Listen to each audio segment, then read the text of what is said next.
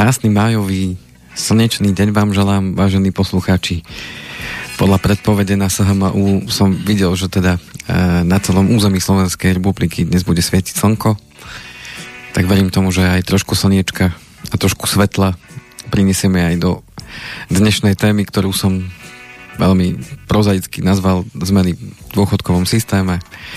Nakoľko sa už o týchto zmenách rokuje v parlamente, tak na dnešnej téme si načrtneme, o aké teda zmeny pôjde, ako sa nás to dotkne a čo s tým je potrebné teda robiť, respektíve ako sa zariadiť tak, aby naozaj tá jeseň života, ktorá nás, verím tomu, že väčšinu z nás čaká, zvládli s úsmevom na tvári a Bez, bez, bez stresu. Takže dobrý deň, prajem ešte raz. Spoza mikrofónu Andrej Kovalčík. No a spoza druhého mikrofónu sa už tu úsmiem a Peťo Kašiak. Ako zubaté slniečko. uh-huh. A tak budem dúfať, že tá téma, ktorú dnes chcete rozoberať, že sa aj mňa bude niekedy týkať. Áno, blíži sa to. U každého. My hovorte. My hovorte. Kedysi som si vravel, keď som mal tridsať, aký som už starý, Lalo. A pozrite sa, kam som to dotiahol zatiaľ. A dnes sa už necítite tak staro? Mm-mm. Nie, mladík.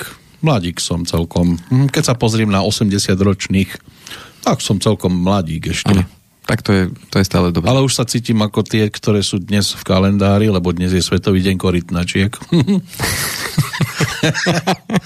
To už som povaličky. Majú Svetový deň korytnačiek. Mm-hmm. Majú, si predstavte, od roku dvetisíc majú korytnačky svoj Svetový deň. Ale viac sa nám hodí udalosť spred dvadsať rokov, ktorá na ten dvadsiateho tretieho mája, ktorý máme dnes v čase premiéry finančného zdravia k dispozícii, tak tá sa nám hodí viac. V Bratislave totiž to otvorili stojedenásť metrov vysokú budovu Národnej banky, vtedy najvyššiu stavbu na Slovensku. A tak som tak dumal nad tým, že či my máme vôbec toľko peňazí, aby sme mali takú vysokú budovu. Lebo stále hovoria, že špajza je prázdna a ja si neviem predstaviť túto špajzu. Či to nie je tá špajza, o ktorej sa zvyčajne hovorí? Ťažko povedať, ale zjavne pred dvadsiatimi rokmi bola plnšia. Že? A vy ste tiež s ňou spojení. Áno, keď ste mi to teraz pred chvíľočkou ešte pred začiatkom relácie teda spomenuli, že taká... No, vám sa vybavilo niečo z mladosti rannej? Zase až tak zrané nie, ale vybavil som si teda ten začiatok mojej kariéry vo finančníctve, kedy ešte v roku dvetisícšesť som absolvoval mm-hmm. teda skúšky v druhom pilieri, ktoré teda boli vtedy potrebné na to, aby som mohol sprostredkovať práve, práve zmluvy v rámci teda druhého piliera, tak vtedy bolo potrebné ísť teda do Bratislavy a priamo v Národnej banke Slovenska sa to... Do trezoru vás zaviedli tiež? Do trezoru nie, nie, už si nepamätám, ktoré to bolo poschodie, ale v každom prípade bolo treba tie skúšky urobiť, takže áno, pamätám hm. si ten... Voňalo to ešte novotou. Uh, tak nebolo to pred dvadsiatimi. Bolo to pred šestnástimi rokmi. No ale takže... po štyroch rokoch ešte to mohlo byť cítiť. Áno, bolo to také impozantné, impozantné pre mňa ako uh-huh. chlapca z dediny, ktorý som mal okno do dvora. A výťahy tam majú, predpokladám, lebo na to stojedenásť ísť pešo, to by som asi, asi som neodporúčal. Áno, áno. Áno, vás vyviezli do akej výšky, nepamätáte ne, ne, nepamätám si? Nepamätám si už teda. Po schode, ale neboli ste úplne na vrchu. Nie, nie. nie. Až tam hore, nie. Tam asi sú tie najväčšie poklady. Alebo majú trezor v, v zemi? Neviem, či Národná banka asi má nejaké trezory. Či tam sú len to kancelárie? Skôr... Neviem, nepreviedli na celú budovu. Takže... A neviete, kde máme napríklad trezor hlavný? Nie. Na Slovensku, že? Nie. Kde sa to sústredilo? Neviem. O tomto nemáte známosti. Mm-mm. No, nevadí. Tak má dvadsať rokov táto budova, možno si to tam dnes pripomenú, ale my budeme riešiť niečo úplne iné. No budeme riešiť teda tie avizované zmeny v tom dôchodku, o ktorých vláda už rokuje, teda na základe tej reformy, ktorú avizoval pán Krajniak. Uh-huh. A v podstate dnes si povieme teda o tom, že čo nás teda čaká, aké zmeny v tom, v tom jednak prvom pilieri a jednak avizované zmeny aj v rámci druhého piliera, lebo to sú také dva základné pilieri toho nášho budúceho dôchodku. Vy osobne by ste menili niečo na tých doterajších pravidlách, alebo je to podľa vás cesta lepším smerom? Je to veľmi komplexná téma, kde tá teda tie kroky, ktoré si prejdeme, tak majú svojich priaznivcov, majú aj svojich odporcov. Niektorí to vnímajú samozrejme pozitívne, niektorí to vnímajú skôr, že tie kroky by mohli byť aj inšie. No, viete ako, koľko ľudí, toľko chutí, každý by s tým nakladal inak. Tak, podstata je tá, podstata je tá, z čoho vychádza celá, celá tá novela, je to, že ten dôchodkový systém, tak ako ho poznáme dnes, je z dlhodobého hľadiska, teda keď sa bavíme o, o desaťročiach dopredu, tak je skrátka neudržateľný, čo sme už mnohokrát v našich reláciách teda spomínali vzhľadom na to, aký je demografický vývoj e, na na Slovensku. To znamená, že nevyhneme sa tomu, že teda obyvateľstvo starne. To znamená, že do dôchodkového veku sa dostávajú a budú dostávať teda veľmi silné ročníky tých tzv. Husákových detí, mm. kedy bolo veľmi teda propagované alebo respektíve podporované práve to rodičovstvo a viac, viacdetné rodiny vôbec neboli, vôbec neboli raditou, ale práve no, naopak. Staromládenecká daň sa platila a podobné veci boli. Takže, takže toto, toto bude mať práve ten dopad v tom dôchodkovom systéme, aký ho poznáme, práve tým, že veľké množstvo ľudí v jednom období, povedzme v priebehu desiatich rokov zrazu, zrazu ten počet teda bude mm. naozaj oveľa vyšší, ako je dnes. No bolo to tak, že už sa vydávali osemnástky vtedy, dnes staré korytnačky, máte problém.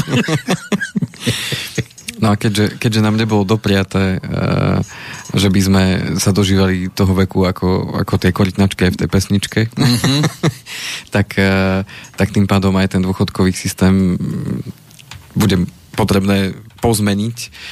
A zároveň pravdou ale je, aj tie štúdie to potvrdzujú, ktoré hovoria teda o tom, že ten vek ľudí, ktorí teda žijú na tom dôchodku, sa teda predĺžuje teda to obdobie, počas ktorého teda ten dôchodok poberáme, a to je jeden z tých ďalších faktorov, ktoré ovplyvňujú to, že ten dôchodkový systém je potrebné teda pozmeniť a, a v podstate de facto vláda tým, čo robí, v podstate verejne priznáva, že naozaj ten dôchodkový systém, tak ako ho poznáme, bude neudržateľný. Ale poďme teda pozrieť sa na to. Ešte že... takú otázku, predtým, než sa do toho úplne vrhnete. Vo vašom prípade, keby ste to mali vy povedať, že v ktorom veku by mal človek ísť na dôchodok? Ak to takto niekedy vôbec nad tým premýšľate, že kedy by to bolo správne?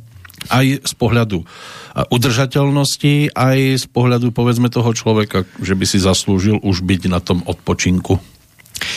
Ďakujem za túto otázku. Lebo to sú dve roviny, z ktorých ano, sa to dá vidieť. No. Ďakujem za otázku a tu mi nedá nespomenúť práve to, že som dostal jeden e-mail s námetom, ktorý by sme teda možno nestihneme, možno, možno si to necháme na budúce. Lebo ale sú ktorí, takí, tým... ktorí by boli na dôchodku už najradšej ano. Ako osemnásťroční.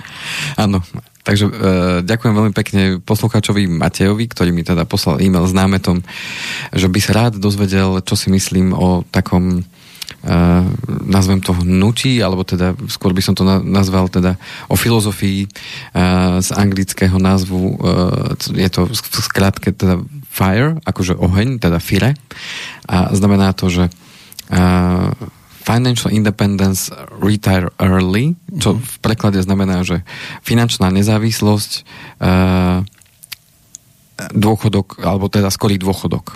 Uh-huh. To znamená, že e, tá filozofia je postavená práve na tom, že už mladí ľudia e, môžu mať túto filozofiu ako e, akýsi m, nástroj, pomocou ktorého sa dostanú e, do situácie, kedy už na tom dôchodku budú môcť byť oveľa skôr, ako je ten zákonný dôchodok. To znamená, že zabezpečia si to sami. Dostaneme sa ešte možno v rámci relácie toho, že, že akým spôsobom sa to dá a či...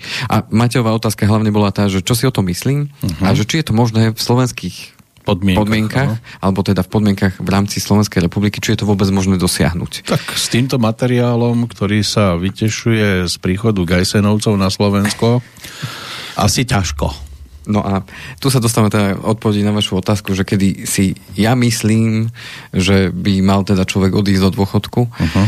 tak z toho pohľadu individuálneho človeka, každý, každý sa inak cíti. Sa, samozrejme inak cítia aj vzhľadom na to, že čo robí a, a, a čomu sa v živote venuje vo vzťahu k tomu, čo je zmyslom jeho života, čo je náplňou teda jeho životnej nejakej filozofie alebo cesty. Inak to, inak to má pocitovo ten, kto vyberá peniaze na parkovisku a inak ten, kto kope krompačom kanály. V zásade to, čo sa veľmi v ekonomike neskúma, je tá úroveň šťastia toho jednotlivca.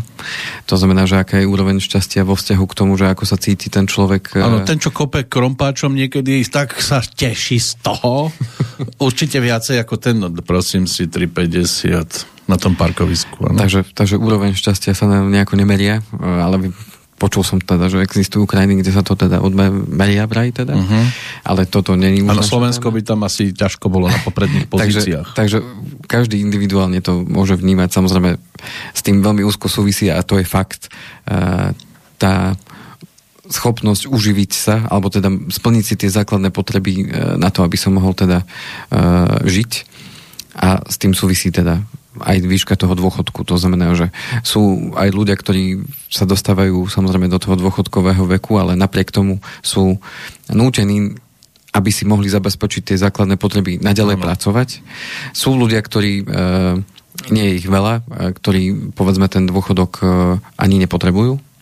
Myslím, ten zákon... Zarobili si ako celkom dosť počas života, áno. A sú ľudia, ktorí, ktorí jednoducho v, v tom vidia ako taký štandard, že OK, tých štyridsať rokov, alebo aj viac teda pracujem a potom a v rámci toho dôchodku som spolahnutý na to, že sa o mňa štát teda postaral, lebo však presne niečo to, som odovzal. Asi ja budem potrebovať najviac peňazí ano. do ďalšieho života, lebo už budem mať osemdesiat. Ano. Tak aby som na tom dôchodku mohol pekne žiť, nech sa štát o mňa postaral. Áno. Otázka od poslucháča Juraja, že keď je dôchodkový systém neudržateľný, tak je potom tento sociálno-ekonomický systém kapitalizmu založenom na okrádaní udržateľný? Koľko má podľa vás perspektívu? Veď sme v hlbokej ekonomickej kríze, ktorej východisko hľadá veľkokapitál vo vojne. Hm. No, v zásade toto je veľmi taká hmm. filozofická otázka, že, že teda ako...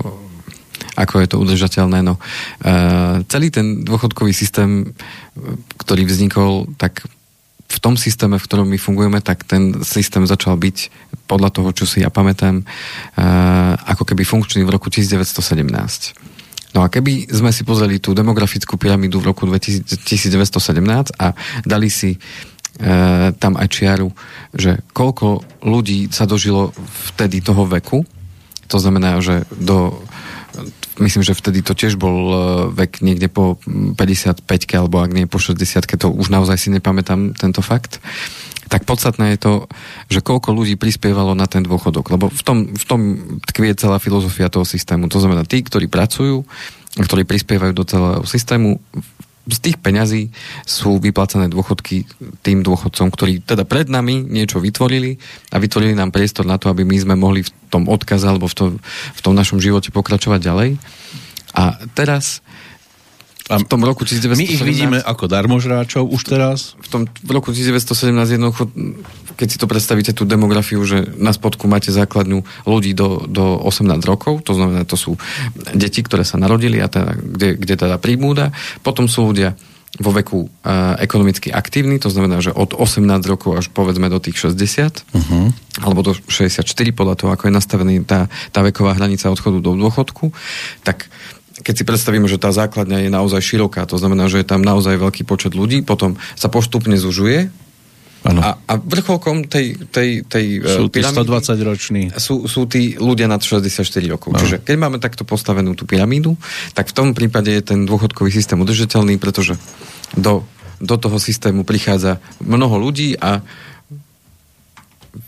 tým pádom tí poberajúci dôchodok je ich oveľa menej ako tých, ktorí teda do toho systému prispievajú. Hello. No a tá otázka bola aj vo vzťahu k tomu, že, že ako, ako teda ten kapitalizmus môže prežiť, keď prostredníctvom vojny hľadajú prostriedky na to, aby, aby teda mohol ten nejaký systém ďalej fungovať, ak som to teda správne pochopil tú, tú otázku, alebo ten...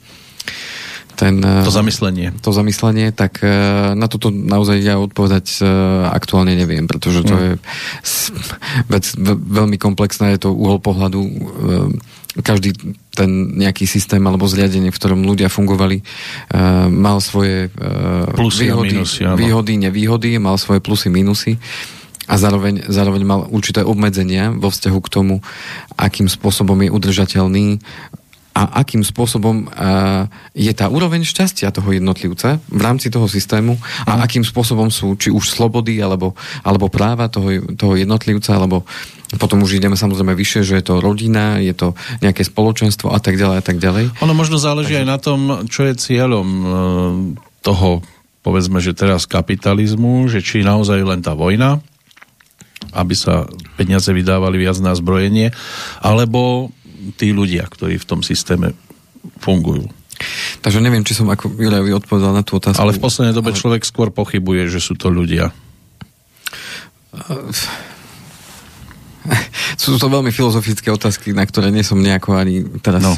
nastavený odpovedať, lebo, lebo každý máme ten, ten svoj pohľad. Otázka je tá, že, uh, že kde, kde v tom nájsť pravdu, kde v tom nájsť ten, ten uh, nejaký bod, ktorého by sme sa mohli zachytiť, že čo je pre všetkých dobré, lebo zatiaľ zistujeme, že keď to zoberieme aj v menšom, máte skupinu, ja neviem, dvadsať tridsať ľudí a poviete, ideme teraz robiť toto, tak e, vždy sa tam nájdú ľudia, ktorí s tým budú súhlasiť a budú s tým spokojní, čo ideme teraz robiť. Nájdú sa tam ľudia, ktorí, ktorí budú mať návrh, že oni by si predstavovali urobiť niečo lepšie a budú tam aj ľudia, ktorí budú a priori proti a budú... budú e, mať pocit, že toto vôbec nie je správna cesta a tak ďalej. Mm. To znamená, a to je len spoločenstvo, povedzme, alebo skupina, skupina tridsať ľudí. A keď si to predstavíme, že je to spoločenstvo, teraz úplne v tom globále predstavme celú zem a teraz uh, majú sa ľudia dohodnúť na tom, že, že čo ideme robiť, ako ideme robiť a, a samozrejme, že vznikajú nezhody, konflikty a tak ďalej, aj na tej najvyššej úrovni, ale podstata stále zostáva rovnaká, za všetkým je človek. Jasné. A jeho túžby a jeho, jeho strachy a, a, a vo vzťahu k tomu, že kým toto sa nezmení, aká si, nazvem to možno, nejaká úroveň vedomia toho, toho celého spoločenstva sa nejakam neposunie ďalej a stále to bude len na, na tom, že, že to budú v podstate tie nižšie úrovne vedomia vo vzťahu k tomu tých, ktorí, ktorí o tom majú ďalej rozhodovať, tak jednoducho e, budú sa diať aj tieto.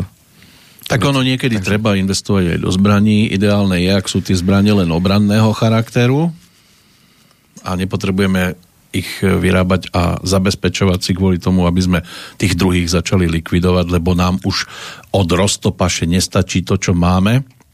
V poslednej dobe žiaľ je to zrejme asi skôr takto nastavené, že už sme si minuli svoje, tak vidíme niečo na cudzom území a nie aby sme sa uskromnili, ale preto podnikáme výpady na iné územia a to nie je teraz len v súvislosti Rusko-Ukrajina, hej. Videli sme už vojakov iných štátov na iných územiach aj v predchádzajúcich rokoch. V podstate v celej histórii ľudstva sú no, vojnové konflikty. Chodili krížiaci a podobne. A, vždy no. tam, vždy a nechodili tam... preto, aby si prišli pozrieť krásy tej ktorej krajiny. Avári chodili aj sem na Slovensko napríklad v dávnej dobe a tiež nám tu ženy znásilňovali, zabíjali. Turci chodili po, po, po Európe a vikingovia a podobne, takže ono by sme našli aj v minulosti veľa prípadov a nikto dnes z toho nemá takú traumu ako niektorí ľudia z príchodu sovietských vojsk v šesťdesiatom ôsmom do Československa. Ano? No, všetko, všetko má nejaký svoj dôvod a, uh... a my to nezmeníme, ono sa to bude diať aj v rokoch ďalších, len sa budú hľadať iné výhovorky, prečo sa to všetko robí.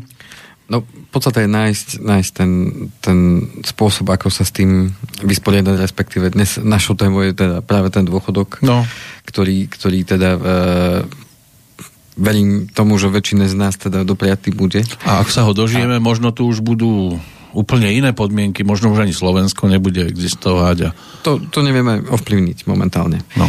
Uh, čo... Zatiaľ vychádzame z toho, čo máme teraz aktuálne. Áno, a ja vychádzam vždycky od toho, že niekedy je to naozaj veľmi ťažké prijať, že, že mám vychádzať v zásade vždy od seba. To znamená, že ak ja od seba budem vyžadovať to, čo vyžadujem od ostatných, tak tak v tom prípade mám, mám, mám, mám tú možnosť od ostatných teda to nejakým spôsobom žiadať. Ale v prvom rade to potrebujem žiadať od a seba. Hlavne čiže... sa môžete sebe pozrieť do očí, do, do zrkadla. Áno, a podstatné je to, že to, čo môžem ovplyvniť, nech ovplyvním a nech mám tú, tú silu teda niečo zmeniť vo svojom živote a mm, pokiaľ mám mám pocit, že to ovplyvniť môžem, tak nech urobím všetko preto, aby som to ovplyvnil, aby sa tá želaná zmena dostavila.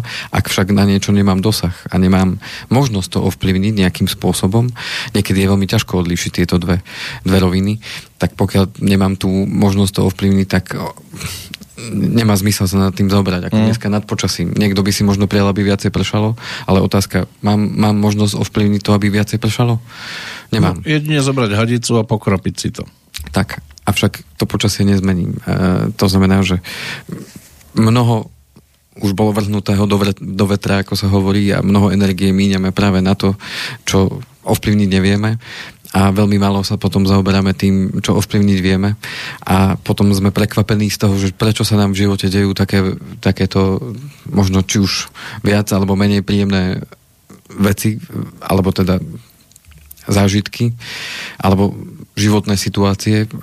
No, možno to bude aj z toho dôvodu, že sme veľmi málo času investovali, alebo teda, že sme málo energie dávali práve tam, kde teda to ovplyvniť vieme. No, no základom, čo ovplyvniť nemôžete, je to, že zajtra budete zase starší, ako ste dnes a že ten dôchodok nakoniec predsa len príde. V akej verzii bude to z tohto miesta, aj tak nevieme.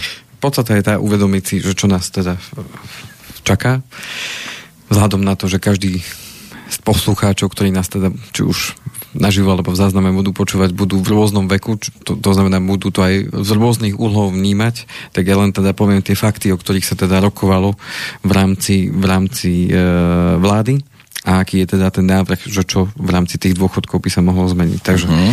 v rámci toho prvého piliera je e, prvý v návrhu a to je rodičovský dôchodok. To znamená, že je to niečo, čo vo svete nemá obdobu, aspoň tak sa to píše aj v článkoch, ktoré som našiel. My sme takí, že máme vo veľa veciach raritné veci zavedené, áno, vo veľa tak. Oblastiach.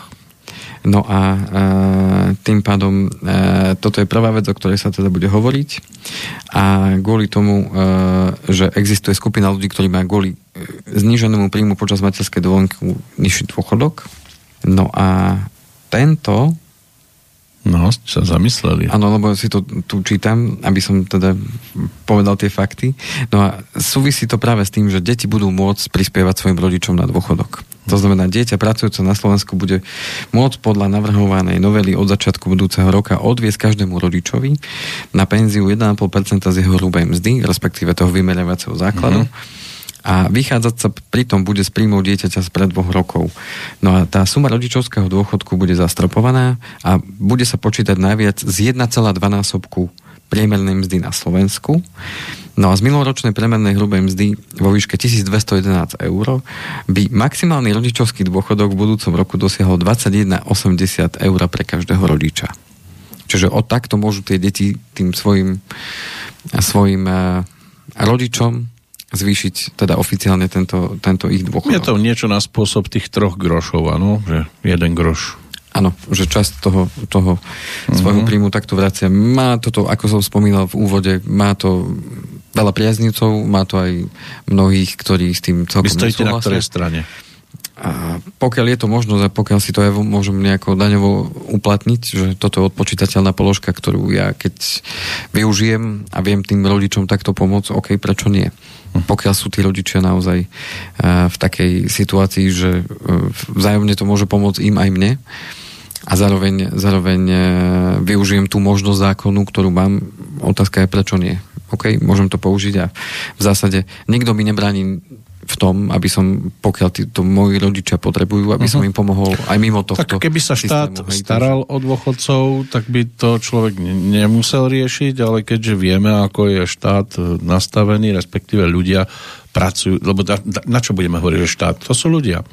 Tí, ktorí sú vo funkciách, na to kašľú, zabezpečujú si len seba, svoje deti a svoje rodiny a ostatných riešia tak, ako vidíme v realite, tak potom je to dobré, že sa niečo na tento spôsob môže takto diať. Takže nikto mi nebráni predsa pomáhať, pomáhať rodičom aj bez, bez toho, aby som to nejako mal zohľadnené nejakom tom svojom daňovom priznaní alebo niekde, to znamená, že keď potrebujú pomoc, môžem im pomôcť. Aj keď v praxi skôr vidím opak, že e, tí rodičia tým deťom ešte aj na tom dôchodku chcú pomôcť, alebo tí, ktorí môžu. To znamená, že mnoho, mnohokrát sa deje práve to, že, že, tí, že tí rodičia ešte tým svojim deťom pomáhajú.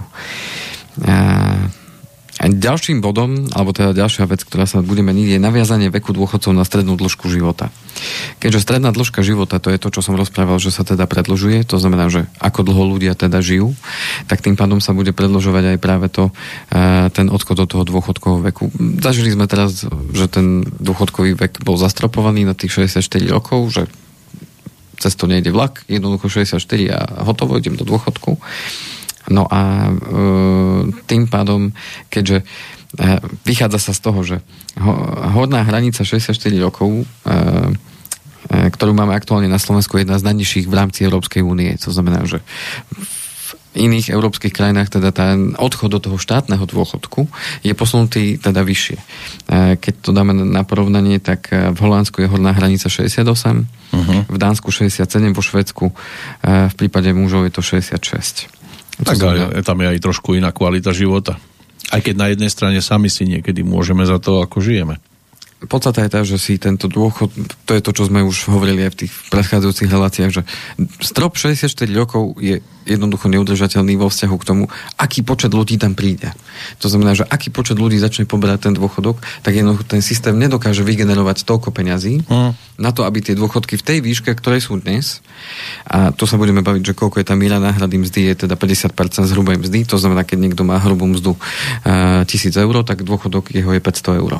To znamená, že s týmto nebude vedieť štát pracovať kvôli tomu, že tá pyramídka, tá pyramídka, tá demografická, sa zrazu začala zužovať. To znamená, že tá základňa sa nám ako keby zmenšuje, to znamená, tých detí je menej a menej. Uh-huh. A tých ľudí, ktorí pracujú ešte síce stále dosť. Aj tých, ktorí kradnú zo štátneho, tak je dosť a dosť. Ale, ale podstata je tá, že tá veľká skupina ľudí, ktorí postupne budú odchádzať do dôchodku, bude naozaj veľká, a, ale tá základňa je malá. To znamená, že zrazu, keď to dám do čísel, pred tridsiatimi rokmi na jedného dôchodcu pracovali štyria ľudia. Hej, štyria ľudia, ktorí odvádzali odvody do sociálnej poisťovne, tak z toho žil v podstate jeden dôchodca. Čiže štyria sa ako keby skladali na dôchodok tomu jednému. Približujeme sa do situácie, že práve v tom období, o ktorom sa teda aj rozprávame, že rok dvetisícštyridsať až dvetisícšesťdesiat sa zmení ten pomer dva ku jednej. Hmm. To znamená, že dvaja pracujúci budú na jedného dôchodcu. To znamená, že máme len dve možnosti. Buď znížime dôchodok a kľudne choďte aj v šesťdesiatštyri, aj v šesťdesiatke choďte kľudne, ale nebudete mať päťdesiat percent mieru náhrady mzdy. Uh-huh. Budete mať štyridsať. Napríklad. Hej, toto je jedna z možností. Ďalšia možnosť je, OK, chcete mať vyšší dôchodok, tak, tak budeme musieť zdvihnúť tú hranicu, kedy si do toho dôchodku akože e, dojdete. Alebo kedy si na ten dôchodok siahnete. Prípadne sa môže skombinovať toto. A zároveň, čo môžeme urobiť, je podporiť ľudí v tom, aby sa na ten dôchodok pripravili skôr, aby neboli tak šokovaní z toho prepadu tej životnej úrovni vo vzťahu k tomu príjmu. Lebo tak my nie sme, nebudeme šokovaní, lebo my zarábame také peniaze, že potom prejsť na dôchodok... No len, len tým pánom to bude ešte horší prechod, lebo uh, keď niekto, povedzme, má, má príjem sedemsto eur a zrazu príde uh, v hrubom, to znamená, že má, má v čistom niečo cez päťsto eur alebo päťstoosemdesiat, no. Tak zrazu sa dostane na tristopäťdesiat, hej? To znamená, že jemu tých dvesto eur bude chýbať veľmi. Je to iné, ako keď človek, ktorý zarába v hrubom, povedzme, tisícpäťsto, a má tak, možno ešte záleží, ako, ako si prispieva na cestovné a takéto veci, ktoré sú potrebné v súvislosti s, s prácou. Takže možno až tak veľmi to nepocíti, keď zrazu mu odpadnú tieto výdavky. Ale je to samozrejme individuálne. No, dôležité je, dôležité je vnímať to, že jednoducho tie zmeny budú prichádzať, či chceme, alebo nie. A zase... Mm. Môžem sa na to postaviť do tej roviny, že budem sa hnevať, budem ukazovať prstom, ten za to môže, ten za to môže, ten za to môže a, ten, a tí toto takto zle nastavili. A no, tí, čo budú momentálne pri moci, povedia, viete čo, prepáčte, ale tí pred nami to pokazili. Samozrejme, každý už si bude hádzať všetko ako horúci zemiak, si to mm-hmm. môžeme pohadzovať a ja, dôležité, ale aký postoj ja k tomu zachovám. No to horšie znamená, je, že vy tak, či tak budete musieť riešiť svoju situáciu. Presne tak, a to chcem povedať, že je dobré o tých zmenách vedieť a pochopiť, že jednoducho ja, ja to ovplyvniť neviem a môže mi niekto niečo slubovať mm. a práve skupina, skupina práve tých dôchodcov je veľmi veľká a zväčšuje sa, čo je samozrejme z pohľadu volieb alebo z pohľadu politických túžob, tak by som to nazval, je veľmi zaujímavou skupinou, ktorú viem takýmto spôsobom osloviť a ktorá mi môže dať ten môj vytúžený hlas na to, aby som, povedzme sa, do toho parlamentu alebo do tej vlády dostal. A tým pádom je e, veľmi ľahké do tejto skupiny priniesť informácie, že váš dôchodok bude taký a taký mm. a my vám pomôžeme k tomu urobiť to takto a dáme vám trinásty, štrnásty, pätnásty dôchodok a tak ďalej. Len chcem povedať to, že e, vždy sú to len jednorázové nejaké zmeny, ktoré prichádzajú, ale to, tieto zmeny, o ktorých sa to rozprávame, sú už systémového charakteru, ktorí samozrejme na jednej strane môžu mnohým ľuďom pomôcť k tomu, aby možno ten dôchodok mali lepší, alebo práve naopak môžu niektorým ľuďom ako keby zobrať niečo, čo, čo im prináleží alebo s čím počítali. No a dlho bola téma práve aj toho predčasného starobného dôchodku po odpracovaní štyridsiatich rokov, takže to už je tretí bod, ktorý sa e, má teda systémovo zmeniť. A e, tým pádom toto je opatrenie, kedy dáva možnosť ľuďom, ktorí už majú odpracovaných štyridsať rokov, odísť aj predčasne. Ale samozrejme, je to niečo za niečo a tým pádom ten dôchodok je znížený. Všetci, ktorí teda... Mm, už teda uvažovali nad tým predčasným dôchodkom a nechali si ho prepočítať, tak aj zvážili potom svoje rozhodnutie, či sa im to oplatí alebo neoplatí. A odísť teda skôr. A, a teda môže odísť vtedy do predčasného dôchodku, ak mu chýbajú najviac dva roky do dovršenia toho oficiálneho dôchodkového roku, tak vtedy a, teda môže požiadať o ten predčasný dôchodok. No a v súčasnosti musí aj predčasná, teraz to budem čítať, takže v súčasnosti musí predčasná starobná penzia dosiahnuť najmenej dvestošesťdesiatjeden celá sedemdesiat eur. V opačnom prípade sociálna poisťovňa žiadosť o predčasnú penziu zamietne. To znamená, že ak niekomu vychádza nižší dôchodok ako tých dvestošesťdesiatjeden celá sedemdesiat, môže ešte? Tak môže. A od augusta tohto roka pri získaní tridsať kvalifikovaných rokov dôchodkové poistenie bude minimálna predčasná penzia tvoriť najmenej tristotridsaťštyri tridsať. Hej, čiže to čo som čítal predtým, môže platiť pre tých, ktorí povedzme tých tridsať rokov odpracovaných. To je ten nemajú. Minimálny dôchodok, áno? Áno. A pri štyridsiatich rokoch poistenia to bude tristosedemdesiatosem päťdesiat. No, to je krásne číslo, teda to vám poviem po toľkých rokoch v robote. Ak máte dostať nejakých tristotridsať eur na dnešné pomery a, no a našťastie nepotrebujete lieky kupovať, tak ešte dobre, no. No a štvrtým bodom je korekcia aktuálnej dôchodkovej hodnoty. Tá vstupuje do vzorca pri vypočítavaní dôchodku, to znamená vek krát počet, teda počet odpracovaných rokov krát priemerný osobný mzdový bod. To je vo vzťahu k tomu, akú som mal svoju mzdu vo vzťahu k priemernej mzde v danom roku a za celé to obdobie.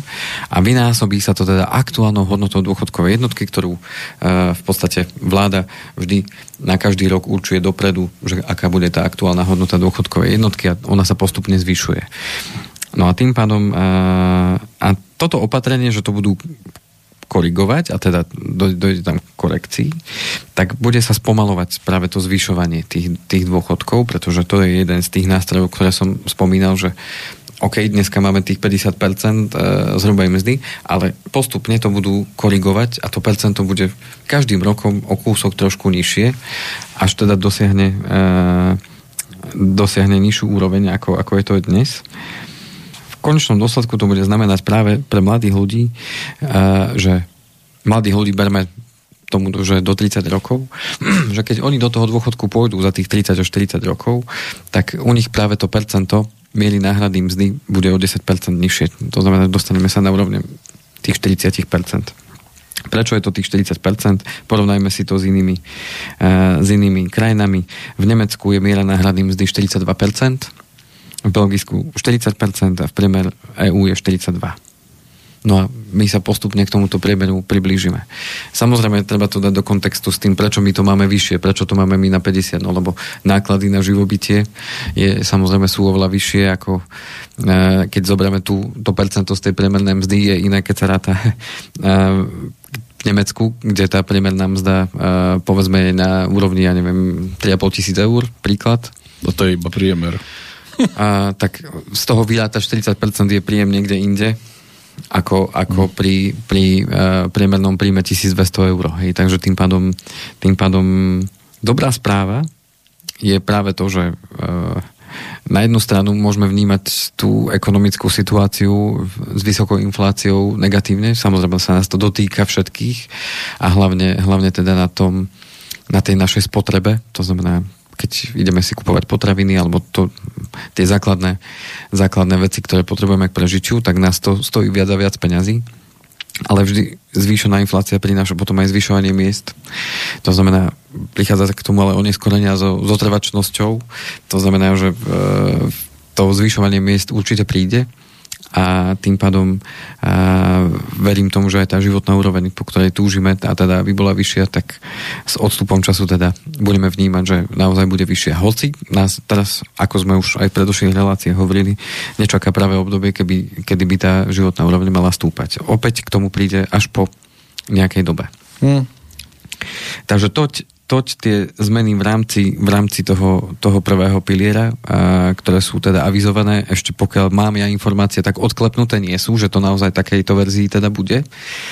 A pokiaľ viem, tak to prešlo do druhého čítania a či to ešte doklepnú do konca mája, že to už nadobudne teda aj zákon, účinnosť by to malo mať celé od prvého prvý dvetisícdvadsaťtri. Či to tak naozaj bude, keďže vidíme, že v našej vláde sa teda nevedia na mnohých veciach dohodnúť, tak uvidíme, či v tejto veci budú, budú schopní sa uzniesť. A tak oni sú schopní všetkého. Zákon. Takže to je to, čo sa týka prvého piliera. Môžeme si dať krátku prestávočku. Dobre. Hudobnú a potom sa môžeme pustiť do, do zmien v rámci toho druhého piliera. Až by ste, vážení poslucháči, využili ten čas, sme teda naživo, dnes dvadsiateho tretieho mája. Pokojne môžete teda písať e, vaše otázky alebo prípadne komentáre. E, na... studio zavináč slobodnyvysielac bodka es ká. Máme aj telefón nula štyri osem tri osem jeden nula jeden nula jeden, ale to je dosť také riziko, lebo niekto ani nemusí sledovať, čo sa deje a o čom to tu je. Ale keďže je dnes ten dvadsiaty tretí maj a spomínali sme korytnačky, asi neprekvapíme pesničkou.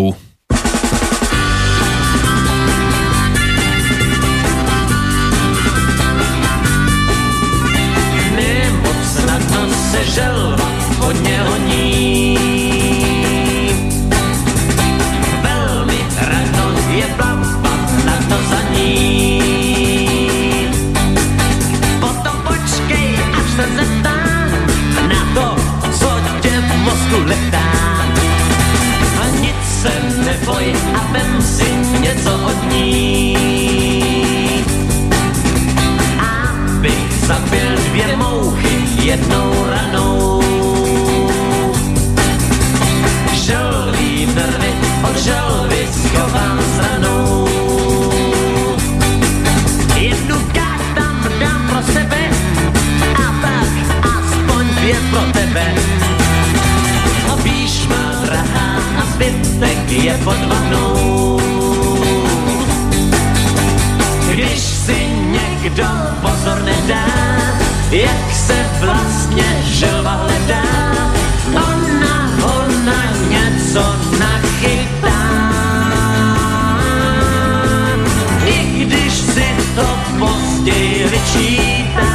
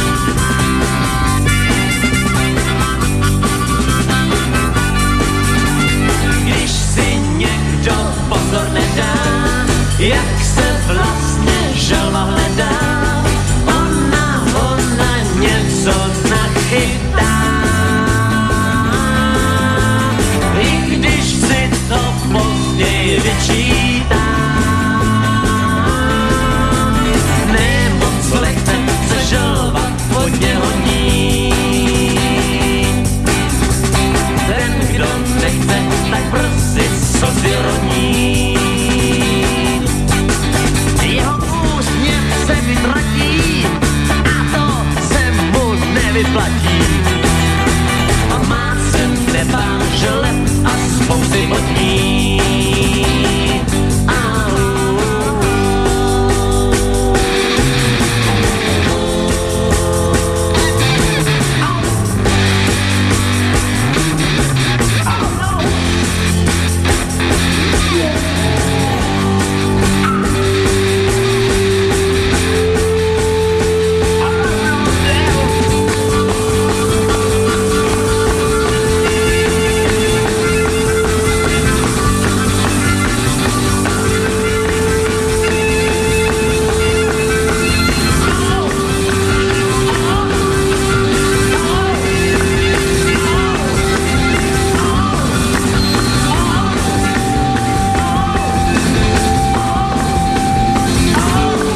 Tak tí, ktorí boli v sobotu v Banskej Bystrici na amfiteátri, teda v piatok ešte to bolo, v sobotu bol Jarek Nohavica v Bystrici, ale v piatok tu bol Olympik, tak si mohli vypočuť aj túto pesničku v pôvodnom znení, aj keď samozrejme z tých, ktorí ju nahrávali v šesťdesiatych rokoch v kapele funguje len nedávny jubilant Petr Janda, Martin Weigl, ten ako bubeník, a Pavel Březina dokonca ten ani nezažil čas, keď bola pesnička horúcou novinkou, ešte nebol ani na svete a dnes je súčasťou kapely ako klávesák. No a Milan Broum, to je basgitarista, ktorý tam je od polovičky sedemdesiatych rokov, takže s Petrom Jandom to ťahá už pekne dlho. No a uvidíme, či sa ešte s Olympikom v Bystrici stretneme. Držme palce, aby Petrovi slúžilo zdravie, je vo vynikajúcej kondícii a vyšíva na gitaru tak ako dnes, no neviem, ktorý osemdesiatnik by to dal. On ako dôchodca je na zaslúženom odpočinku veľmi sledovaný a užíva si to. Aj vydal CDčko teraz s názvom Asi se mi nebude chtít. Vieme asi kam. Komu by sa chcelo pri takejto krásnej životnej ceste? Áno, tak e, môže to byť aj on príkladom, keby sme mali tú možnosť sa s ním rozprávať, že by nám aj on povedal... Teda sedel svoj... tu pred tromi rokmi v štúdiu na tej istej stoličke, čo vy? Myslím na tú tému dôchodku, že ako by on to vnímal. A... Asi by vám zaspieval tú pesničku, ktorú zaspieval aj v piatok na amfiteátri, že je tak starej a nasranej, mm. že má toľko rokov, ale mm. no, veľa muzikantov, aj z Olympiku už tu žiaľ nie je, hlavne mm. bubeníci, áno, mm. Petr Hejduk, mm. Milan Peroutka, Mirek Berka ako klávesák, ty už, a Pavel Chrastina zomrel minulý mm. rok, takže Olympik už prišiel veľa svojich mm. bývalých členov. Tí sa dôchodku nedožili, mm. niektorí. Jeník Pacák ešte tam, aj ten bol bubeníkom, ktorý spieval tú legendárnu Bonsoir Mademoiselle Paris. Mm-hmm. No, tiež už tu nie je. Takže buďme radi aspoň za toho Petra Jandu. No, a za radosť, ktorú rozdával svojimi pesničkami. A snáď ich budeme aj my ako dôchodcovia niekedy ešte spievať Slzy tvý mámy a, a Jasnú správu a Osmý den a Okno mé lásky a, a tak ďalej. No, je to vlak, co nikde nestaví, až jedného dňa. Mm. Tak vedem, no a poďme teda my v našom... Áno, vráťme sa k tomu, čo s muzikou až tak veľmi nesúvisí, a keď tak, možno to sú až trošku falošné tóny už niekedy zo strany politikov hlavne, ktorí sa nám tvária, že nám chcú lepšie a lepšie. Niektorí určite chcú. To zase treba povedať, že nie každý tam ide len s tým, aby si nahrával pre seba. Je, je to možno tak, že tá politika je mnohokrát o tých emóciách. A, a... a častokrát nevidíme do toho. Keď sa tam niekto dostane, tak môže byť, že ho naozaj chytia, lebo má deti, lebo má hento a také a také aktivity. A ak v nich chce pokračovať, tak musí robiť aj určité ústupky. Nám sa to ľahko z tohto miesta hovorí. Môže byť, nemusí, ťažko povedať. E, v zásade dôležité sa aj tak riadiť tými faktami a tým, čo ovplyvniť môžem. Mm. A keď máme možnosť ísť k tým voľbám raz za štyri roky, tak je dobré si zvážiť, komu ten hlas dávame. No pokiaľ chceme riešiť voľby spôsobom, že zvolím tam tohto, bude sranda, mm, tak, bude tak potom, potom niekedy naozaj plačeme cez slzy. Teda to vidíme. Ten smiech cez slzy tam je. No a čo teda vláda pre nás pripravila v rámci toho druhého piliera za, za zmeny? No, akú srandu oni? Tak e, v zásade, v zásade ide o to, že e, aby som to uvedol do kontextu e, s tým, čo urobila tá vláda minulá, tak e, v to sme už viackrát spomínali v našich reláciách, len to v skratke spomeniem, že teda v roku dvetisíctrinásť došlo e, k tomu, že dôchodkové správcovské spoločnosti, teda tie, ktoré spravujú e, dôchodkové fondy v rámci druhého piliera, tak e, dostali e, za úlohu vo forme teda novely zákona osloviť každého jedného sporiteľa s tým, že položili, položili im jednoduchú otázku, že či chcú zostať a naďalej zotrvať v akciových fondoch. Ak áno, tak mali títo klienti dôchodkových správcovských spoločností poslať naspäť návratku do tej spoločnosti, že áno, chcem zotrvať v akciových fondoch a som si vedomý rizik a tak ďalej a tak ďalej. No a pokiaľ takúto návratku títo klienti poslali, tak ich peniaze, alebo teda ich e, príspevky, ktoré e, dovtedy mali v tých akciových fondoch, aj tie následné, teda stále do tých akciových fondov išli, ale tí, ktorí túto návratku buď nezachytili, alebo, alebo zabudli odoslať, alebo jednoducho si to nejako neuvedomili, že je to treba, tak všetci títo sa k prvého piateho dvetisíctrinásť presunuli automaticky do dlhopisových fondov. Čo to znamená? Jednoducho zmenili investičnú stratégiu, kde takmer deväťdesiat percent hodnoty majetku v dôchodkových fondoch v rámci celého druhého piliera skončilo v dlhopisoch. Len desať percent ľudí zostalo v tých akciových fondoch a postupne za to obdobie už takmer deväť rokov sa podarilo presunúť približne tridsať percent majetku z tých dlhopisových fondov do naspäť či už akciových zmiešaných alebo do indexových fondov a stále tam zostávalo a zostáva takmer šesťdesiat percent majetku všetkých tých sporiteľov. Momentálne už tých sporiteľov je tam jeden celá sedem, viac ako jeden celá sedem milióna mm. a je tam uh, takmer dvanásť miliárd eur. A je dobre, že som zaspal prípadne? No a tu do, sa dostávame k tomu, že čo táto vláda teda pripravila? No pripravila to, že idú robiť presný opak tej stratégie, ktorú urobila teda vláda vtedy v roku dvetisíctrinásť, a to, že idú poslať listy tým klientom, ktorí sú v tých dlhopisových fondoch, uh-huh. že treba sa presunúť do tých akciových alebo indexových fondov. A opäť tí, ktorí tú návratku nepošlú, alebo respektíve nezareagujú do určitého termínu, tak to vláda za nich urobí automaticky. A to je to dobre? No, vláda už dlhšiu dobu hľadala ten spôsob, ako to urobiť, ako zmeniť tú stratégiu, lebo videla. A vidíme to teraz všetci, a hlavne tí, ktorí teda zostali v tých dlhopisových fondoch, tak tí vidia práve to, že za minulý rok si zaznamenali e, mínus na svojich e, dôchodkových účtoch v rámci dlhopisových fondov a za tento rok stále pokračuje mínus. A on aj pokračovať bude. A bude pokračovať práve z toho dôvodu v tých dlhopisových fondoch, pretože v rámci tých e, jednoducho e, zákonov, ktoré fungujú na finančných trhoch, tak jednoducho, keď je vysoká inflácia, tak výnosy z dlhopisov klesajú. Hlavne u dlhopisov s dlhodobou dobou splatnosti ich hodnota klesá, čo sme toho teda svedkami, že máme vysokú infláciu a dlhopisové fondy naozaj klesajú a klesať budú. Minimálne teda v tomto roku. To znamená, že vláda, vláda už dlhšiu dobu hľadala teda spôsob, ako to spraviť, mala na to aj poradný orgán, samozrejme, kde prišli odborníci aj v rámci e, dôchodku, ekonómovia a tak ďalej, a nakoniec sa teda zhodli v tom, že budú to urobiť, budú to robiť plošne, a na odpoveď na tú otázku, že či je to dobré, alebo, alebo to dobré nie je, no určite je to dobré spraviť individuálne, avšak není sú na to kapacity. Tým chcem povedať to, že nie sú kapacity na to, aby dostatočný počet odborníkov, alebo teda ľudí, ktorí tomu rozumejú, by si sadlo s tým konkrétnym klientom, vysvetlilo mu základy a princípy, ako ten druhý pilier funguje a prečo je dobré tú stratégiu zmeniť, a urobiť to individuálne tak, aby to bolo na, pre ňoho naozaj prospešné. Není na to kapacita. To znamená, prečo na to není kapacita? No lebo není e, kapacita nás, finančných sprostredkovateľov, ktorí tomu teda rozumejú a ktorí by teda s tými klientami si mohli teda individuálne sadnúť a porozprávať sa s nimi, vysvetliť im to a správne im to nastaviť. A zároveň nie je aj na druhej strane u každého ochota sa o tom rozprávať, alebo nie každého to zaujíma, čo je prirodzené, OK. Uh, sú ľudia, ktorí tomu uh, neprikladajú takú dôležitosť, sú ľudia, ktorí uh, sa o to vôbec nezaujímajú, uh, ani nevedia, či vôbec druhý pilier majú. Zase by sme ich vedeli rozdeliť do viacerých skupín.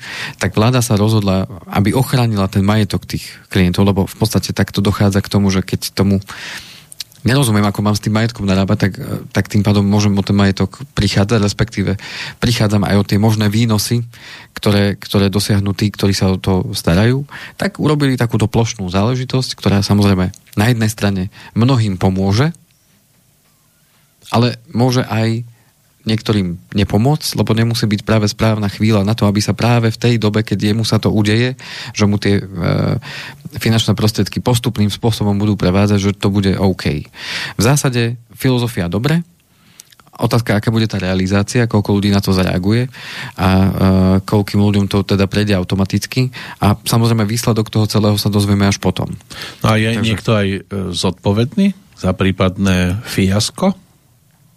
No, v zásade zodpovedný som vždy za seba v prvom rade ja sám. No dobre, ale oni peniaze narábajú s mojimi peniazmi bez toho, že to ja môžem ovplyvniť. Môžem to ovplyvniť. Pozor, ja dostanem informáciu. Hovorí sa o tom vo všetkých médiách, bude to uh, riešené od budúceho roka. To znamená, tam no ale za tie či... mínusy, ktoré tam teraz sú, je kto zodpovedný? No za ten mínus je zodpovedný opäť samotný človek. No ja konkrétne, keď oni mi s tým hýbu? Ale oni mi s tým nehybu teraz. No však hovoríte, že to ide do mínusu. Jej, ale ten, ten predošlý, to myslíte, že keď, keď sa to udialo. No opäť, opäť, zase môžeme sa na to pozrieť z dvoch rovín. Mm-hmm. Môžem sa k tomu postaviť ja ako klient, ale ja som o tom nevedel, že takýto list mi poslal, mne nič neprišlo. No. A môžem sa cítiť byť dotknutý, že mne o tom nikto nikdy nepovedal a, a, a teraz čo ja mám s tým? Že oni ma osem alebo deväť rokov nechali v dlhopisovom fonde a ja som o tom nevedel. Otázka je, ako som povedal, je veľa ľudí, ktorí to nepovažujú za dôležité a tým a je veľa ľudí, ktorí to za dôležité považujú a starajú sa o to nejakým spôsobom, či už prostredníctvom nejakého sprostredkovateľa, alebo, alebo sami si to riešia, sledujú tieto veci a ja chápem, že nie každý má na to kapacitu časovú, alebo to, že ich to zaujíma, že by som takéto záležitosti mal riešiť. V prvom rade, a to chcem povedať, za svoje peniaze som zodpovedný ja sám. To znamená, bez ohľadu na to, že či mi to ide automaticky z odvodov, alebo nejde. Za svoje peniaze som zodpovedný sám. To, že niekto urobí nejakú zmenu. Ten zo strany zákona urobil všetko, čo bolo treba. Lebo tam bola naozaj dostatočná doba. Tam bola doba štyri mesiace na to, aby tí ľudia zareagovali. Aj to bolo zase v rádiu, bolo to v telke, bolo to všade, bolo to vo všetkých dostupných médiách, čiže mhm. naozaj to bolo dostupné. Otázka je, že či si to človek všimne alebo nevšimne, či to považuje za dôležité alebo nie. Tým ja nechcem vyviňovať niekoho, že takúto zmenu urobili. Určite v tej chvíli danej mali, mali pocit, že to je dobré. A že chcú urobiť ľuďom dobre. A čas ukázal, že to dobré rozhodnutie nebolo. Aj v živote každý z nás urobil aj dobré, aj zlé rozhodnutia a v konečnom dôsledku môžem vždycky ukazovať prstom, že oni za to môžu. A druhá vec, stále tri prsty ukazujú na mňa. To znamená, že ja sa mám zaujímať o svoje peniaze, bez ohľadu na to, že či do toho niekto zasahuje viac alebo menej, mám sa o to zaujímať. Môj názor teda. Mm-hmm. Môže s ním niekto aj nesúhlasiť, avšak nemôžem sa spoliehať, že, že vždy niečo bude niekto za mňa riešiť. A keď s niečím nesúhlasím, tak ja mám možnosť urobiť kroky, ktoré s tým nesúvisia. A samozrejme, aj ja som zistil, že aj ja som u viacerých klientov toto opomenul. A oni môžu tiež ukázať prstom, no ale Kovalčík, ty za to môžeš, ty si mi nepovedal, že ja to mám nastavené dobre. A ja sa môžem brániť, no ale keď som vždy otvoril tú otázku, si povedal, že nevieš, kde máš vypísať, že teba to nezaujíma. Uh-huh. A že ja som neurobil viac preto, aby som ťa motivoval k tomu, že tak poď ideme zohnať ten výpis, lebo je to naozaj dôležité, aby sme to správne nastavili a ak si spadol do tej skupinky, ktorým to presunú, áno, môžem si aj dávať tieto výčitky, že mohol som urobiť viacej. V tej danej chvíli som robil všetko najlepšie, ako som vedela. Uh, už to, čo bolo, neviem vrátiť späť. Čo chcem však povedať a prečo o tomto dnes hovoríme je to, že možno nie všetci poslucháči, ktorí teraz počúvajú našu reláciu, majú tie výpisy v rukách, alebo teda im tie výpisy prišli. Možno niektorí sa nájdú presne tí, ktorí povedia, a mňa to nezaujíma, mňa to netrápi. Nájdú sa aj tí, ktorí majú v tom prehľad a vedia, že mám to nastavené takto a vedia, prečo to majú tak nastavené. A je tam aj určitá skupina ľudí, ktorá dostane ten výpis, pozrie, odloží a nerieši. Týmto je to v podstate len o tom, aby som dal teda ľuďom vedieť, že takáto zmena sa chystá a že mnohí poslucháči, ktorí sa k tomu aj dostanú, uh, možno budú práve spadať do tej skupiny ľudí, ktorým to teda automaticky meniť budú. A o koho tak ide, uh, tak je to... Uh, týka sa to všetkých sporiteľov do veku štyridsaťpäť rokov. Takže, Peťo, vy máte pokoj. Uh, Ďakujem pekne. No a táto predvolená stratégia je podľa rezortu dostatočne konzervatívna. To znamená, že oni budú to postupne tým ľuďom presúvať a v závislosti od veku je tam určená hranica, to sa ešte dozvieme, ešte není ten zákon vonku, je tam určitá hranica, že akým spôsobom tie fondy budú meniť, hej, podľa toho veku. Čiže iné to je u tridsaťročného človeka a iné to bude u toho štyridsaťpäť, ktorý je na tej hranici, komu to vlastne meniť budú. To znamená, že všetci tí, ktorí majú nad štyridsaťpäť rokov, týmto už extra nejako riešiť nemôžu, ani, ani nechcú. A takto sa dohodli zatiaľ na, takoj, na takéto zmene. A podstata je tá, že do tej štyridsaťpäťky by ten sporiteľ mať, mal mať peniaze v tom akciovom alebo v tom indexovom fonde, nie v tom dlhopisovom. A teda ešte raz sa vrátim naspäť.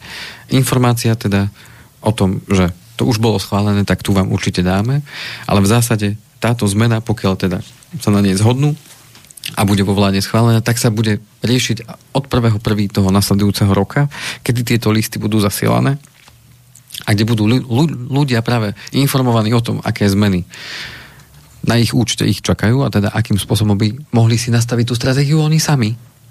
Ale že ak tak neurobia do toho určitého času, ten ešte nevieme, koľko času na to dajú, či dva mesiace alebo tri, tak ak tak neučinia do toho konkrétneho času, tak nastupuje ten automat, ktorý nastaví vláda a tie dôchodkové správcovské spoločnosti na základe toho automatu postupne popresúvajú tie finančné prostriedky. V tom pomere, tak ako tie nastavenia teda sú. Niektorí majú teda pocit, že je to veľmi odvážny krok, práve kvôli tomu, že nie je násom malú čiastku peňazí. Hmm. A aby sme to vyjadrili možno aj v čísle, aby sme si to vedeli predstaviť, že koľko tých peňazí je, tak uh, je to konkrétne šesť miliónov deväťstosedem tisíc šesťstoosempardon, šesť miliard šesť miliard deväťstosedem Mi sa zdalo, že miliónov je málo. šesť miliard deväťstosedem miliónov mm. eur, ktoré sú v tých dlhopisových fondoch, ale samozrejme tu časť tých peňazí je uh, už na účtoch ľudí, ktorí majú nad tých štyridsaťpäť, hej, to znamená, že ktorým to nejako a priori meniť nebudú. Ale čo som čítal v jednom článku, tak by to malo byť cez päťsto tisíc ľudí, ktorých sa to dotýka. Čiže nie je to veľmi práve najmenšia skupina ľudí a je to dosť veľký obnos majetku, ktorý sa zase v určitom čase presunie z jedného, z jedného typu fondu do, do ďalších typov. Mne sa to zdalo hneď menej peňazí, lebo taká stíhačka stojí viac. No, chcú reflektovať práve na to, čo sa, to, čo sa deje na trhoch. Práve vidíme na tých indexových fondoch, že za posledných desať rokov mali priemerné zhodnotenie okolo desať percent, kdežto dlhopisové fondy nedosahujú ani úroveň inflácie z dlhodobého hľadiska od roku dvetisícpäť. To znamená, že eh, jednoducho dlhopisový fond vždy bude eh, tým fondom, ktorý má ochraniť tú hodnotu peňazí a približiť sa k zhodnoteniu inflácie, ale s veľmi malou pravdepodobnosťou ju, ju prevýši z dlhodobého hľadiska. Vždy to bude len niekde na tej úrovni inflácie. Čiže on má len mi pomôcť udržať hodnotu peňazí. Avšak, keď ja mám do toho dôchodku, povedzme, tridsať štyridsať uh, rokov, tak držať peniaze na tom dlhopisovom fonde znamená, že ja prichádzam o tých zvyšných osem percent ročne. A osem percent ročne za tridsať rokov, pff, to, už to, je rozdiel, peniaze, to je rozdiel v končnom, v konečnej hodnote účtu na dôchodku v desiatkách až stovkách tisíc eur pre mladého človeka. To znamená, že toto je práve tá zmena, ktorú je potrebné teda urobiť a nastaviť. Zatiaľ sa nehovorí o tom, že by sa mal znovu vrátiť tzv. Povinný vstup mladých ľudí do druhého piliera. To som zachytil, že teda to, na tom sa asi nezhodli. A čo je podstata, ešte ďalší krok chcú urobiť? A to, že ovplyvnia to, akým spôsobom budeme môcť čerpať peniaze z druhého piliera. To znamená, už to nebude možné tak, ako to bolo doteraz, že ten, kto mal vyšší dôchodok zo sociálnej poisťovne, ako bol tzv. Referenčná suma, čiže suma priemerného dôchodku, tak ten si mohol siahnuť na celý dôchodok, alebo teda na tú celú sumu z druhého piliera naraz. To už možné nebude.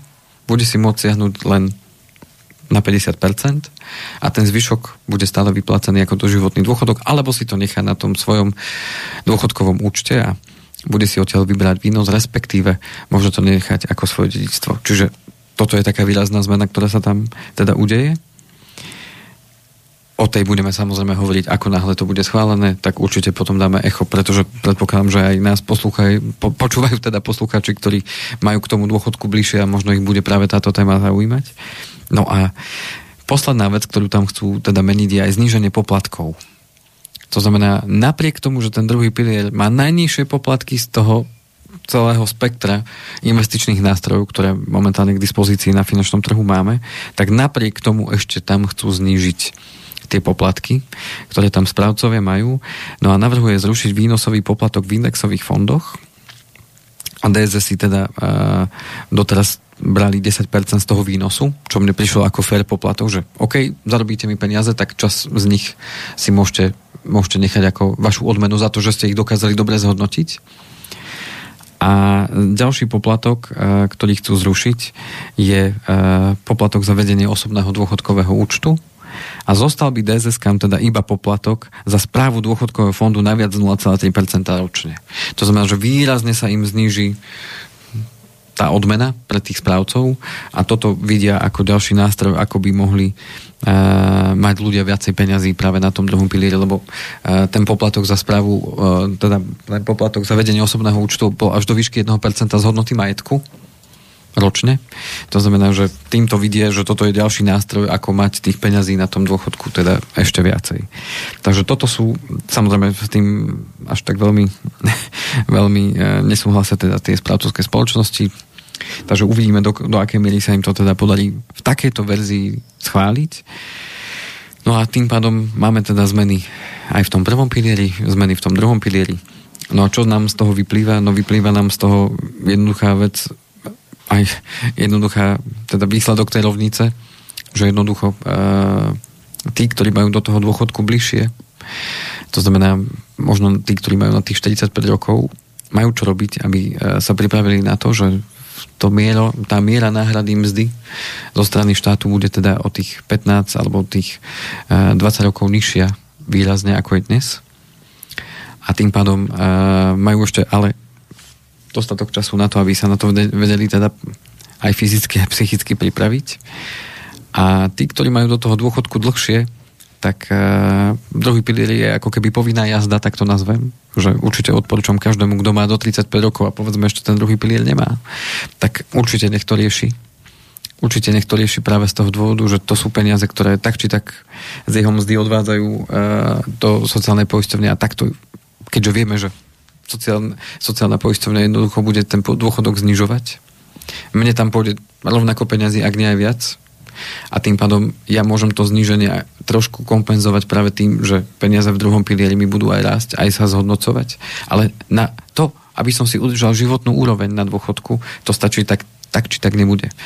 Takže moje odporúčanie pre všetkých tých, ktorí sa teda chcú na ten dôchodok pripraviť, určite je na mieste zvážiť vytvoriť si ďalší balík peňazí mm-hmm. a či už vo forme takzvaného teda tretieho piliera, teda doplnkového dôchodkového sporenia, prípadne iných foriem zabezpečenia sa na dôchodok, tých, ktorých je viacero, tak určite odporúčam nad tým uvažovať a toto je to, čo dokážem ovplyvniť. To, čo ja s tými peniazmi urobím, to, čo ja a, sa rozhodnem, že budem riešiť vo svojom živote s mojimi peniazmi, do toho reálne zasiahnuť viem.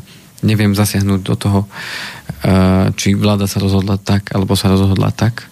Môžem na to reagovať a dôležité je vnímať to, že zodpovední za seba sme každý my sami a čím skôr na to príjmeme, čím skôr to príjmeme, tým ľahšie sa nám bude fungovať a tým, tým menej sa budeme možno hnevať, alebo tým menej energie minime na riešenie veci, ktoré, ktoré e, jednoducho ovplyvniť nemieme. Hlavne treba dožiť. A hlavne treba. No, to je základ. Lebo je základ. Na čo vám bude dôchodok, keď sa ho nedožijete?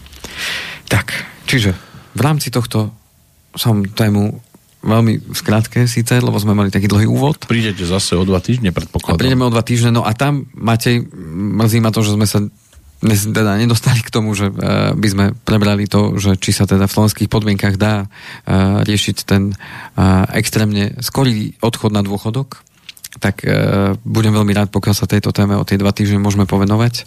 A ja mám už teda pripravené, aby sme pochopili, že čo to vlastne znamená. A zodpoviem teda aj tú otázku, že či z môjho pohľadu je možné, aby takéto niečo sa dalo dosiahnuť aj na, na Slovensku a teda ako by to bolo možné.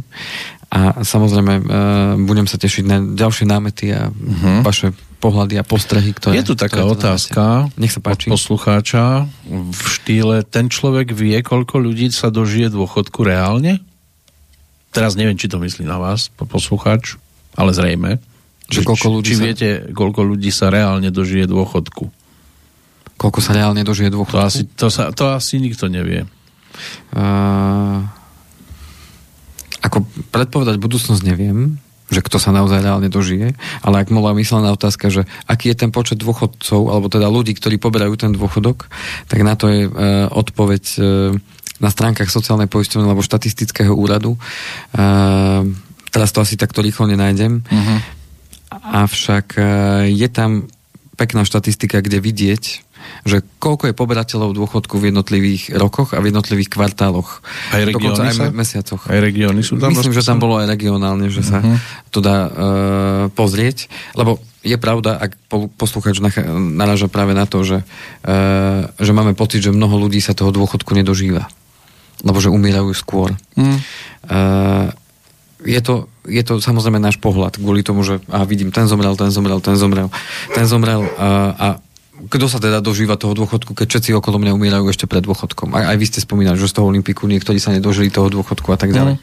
Ide o to, že my, my poznáme určitú skupinu ľudí alebo určitý počet ľudí a nám sa to môže javiť, že naozaj veľmi málo ľudí sa toho dôchodku dožije. Avšak dôležité sa pozrieť potom na tie čísla za nejakú väčšiu skupinu. Či už je to za kraj, alebo je to, uh, alebo je to za, za to celé Slovensko. A to vidieť práve z toho, že koľko tých poberateľov toho dôchodku je. To znamená, že keby sme chceli tých starobných dôchodcov, tak si vieme pozrieť roky dozadu. Môžem to pripraviť na tú budúcu reláciu, aby sme túto otázku zodpovedali, že ako to rastie. Mhm. Že koľko je tých poberateľov dôchodkov v každom roku a jednoducho to číslo naozaj rastie. Takže není to, není to niečo, čo nám sa možno zdá, no. že to nie je pravda, ale... ale boli aj takí, tak... ktorí sa toho nedožili vďaka tomu, čo sa udialo v roku tisícšesťstoosemnásť, v tento deň, keď došlo na druhú pražskú defenestráciu. Áno, vyhadzovali z okien v Prahe cisárskych miestodržiteľov. To tiež je cesta. ako ako sa, sa zbavíte niektorých, ktorí by mali možnosť poberať dôchodky, ale... Poďme radšej inou. No, až by som teda mohol. Našiel som to. Áno, našli ste? Uh, našiel som k tridsiatemu Uh, Ešte je tu taký dodatok od Martina, že skladáme sa na vysoké dôchodky pohodlných ľudí. Niektorí sú pohodlní. Keď nikto to môžeme označiť. Každý pre ten dôchodok musel niečo spraviť. Či už niekto viac, e, viac čisto, alebo menej čisto. A, a vysoké dôchodky pohodlných ľudí. A, berem to tak, že každý, kto odpracoval tých tridsať štyridsať rokov, tak nevždy to bolo pohodlné. No, svojho času sa chodilo do ale roboty, ne... ale ešte sa nemuselo pracovať. Lebo chodili do roboty, urobili si kávičku... podebatkovali si medzi sebou. Áno, je, je to možné. Boli aj také prípady, že napríklad slečna išla pracovať do Európarlamentu, dali jej prácu, prišla po pol hodine, to ty bláznivá, však to máš na týždeň. No. A, a toto je... Chýba mi trošku kontext možno od Martina, že, že koho tým možno myslí, alebo ktorú... Možno ešte dopíše, kým spomeniete to, čo máte. Tak len tu mi hneď vyskočil údaj, keď som si dal do vyhľadávača, teda poč- počet poberateľov dôchodku. Uh-huh. Uh, tak starobných dôchodkov je aktuálne k tridsiatemu prvému marcu dvetisícdvadsaťdva vyplacených uh, milión deväťdesiatjeden tisíc päťstopäťdesiatdva. Toľko dôchodcov je tu. Že v tridsiatom prvom marcu to, toľko, toľko to bolo poberateľov. Cez milión, áno. Tak, cez milión. A... Z tých päť miliónov na Slovensku žijúcich, áno, zhruba. A niečo. Áno. Hm, to máme dosť dôchodcov. To je pätina národa. Hmm. Približne. Aj máte regionálne to rozdelené, či? Tu nie, ale sú rozdelení potom do iných skupín. Potom sú ešte rozdelené, že ďalšie typy dôchodkov, hej, lebo není len starobný, ale sú aj iné typy dôchodkov. Sú invalidné dôchodky. Ale toto bolo konkrétne len starobných, to znamená, že tí, ktorí poberajú ten starobný dôchodok, je teda minimum deväťdesiatjeden. Aha, ešte by sme k tomu museli pripočítať aj ďalších, áno? Čo sú na predčasnom. Áno, áno. Ktorí sú majú, poberajú sirotské, vdovské. Sirotské a tak ďalej. Jujha, veď to skoro všetci dostávajú dôchodok, no, len my dvaja nie. No v úhrne celý počet tých dôchodkov, keď uh-huh. spočítame všetkých, tak je milión sedemstoštyridsaťpäťtisíc päťsto. milión sedemstoštyridsaťpäťtisíc? To bolo, to bolo v januári a v teraz ich poklesol počet. K tridsiatemu prvému marcu ich bolo milión sedemstoštyridsaťdvatisíc tristoosemdesiatosem. Uha. Poberateľov všetkých rôznych typov dôchodkov. Dokopy všetky dôchodky, áno. milión sedemstotisíc. No, no, môžem si na budúcu, na budúcu reláciu si môžem pripraviť, že uh-huh. ako, ako sa vyvíjal ten počet dôchodcov, povedzme, za, za posledných desať rokov. Hej, či nám to rastie, alebo nám to nerastie. Mhm. A podľa toho potom budeme vidieť. No ale to vám je dobré číslo, milión sedemstotisíc, keď nás má byť nejakých päť, päť a pol milióna, tak to máme celkom slušné číslo. Ešte si odpočítajme z toho aj, povedzme, deti a tých, ktorí nechodia do práce. A teda m, dosť malá vzorka ľudí pracuje na tých milión sedemstotisíc. Takže ja si to pripravím a bude to zaujímavé, čiže sa na to rád pozriem. Uh-huh. Takže no, ďakujem za otázky poslucháčov, som veľmi rád, že... Ďakujem teda, aj, samozrejme aj vám, ďakujem pán Kovalčík, že ste si našli opäť čas, prišli sem k nám, teraz máte už voľno dnes. Ráno sa stalo? Nie, nie. nie? Môj deň ešte len začína. No tak vám budeme želať šťastné cesty. Neviem, teraz idete do kancelárie? Teraz idem do zvolenia, mám tam jedno stretnutie. Do zvolenia, takže pracovne. Ano, už, ano, ano. Už musíte riešiť pracovné veci. Áno, presne tak. No tak nech vám to dobre dopadne, nech to dobre dopadne aj tomu klientovi. Áno. Prípadne, kto by chcel s vami len tak pri podebatiť. Kávičke podebatiť, ano. Tak telefón je na vás. Telefón na mňa je nula deväť jedna sedem dva tri dva štyri päť nula alebo e-mail kovalcikandrej zavináč o v b mail bodka e u. Tak, môže si s vami aj za tie dva týždne už vymeniť nejaké tie informácie a otázky a odpovede. Budem veľmi rád. Tak ďakujem ešte raz a tešíme sa o dva týždne opäť do počutia. Do počutia. Táto relácia vznikla za podpory dobrovoľných príspevkov našich poslucháčov. I ty sa k nim môžeš pridať. Viac informácií nájdeš na w w w bodka slobodnyvysielac bodka es ka. Ďakujeme.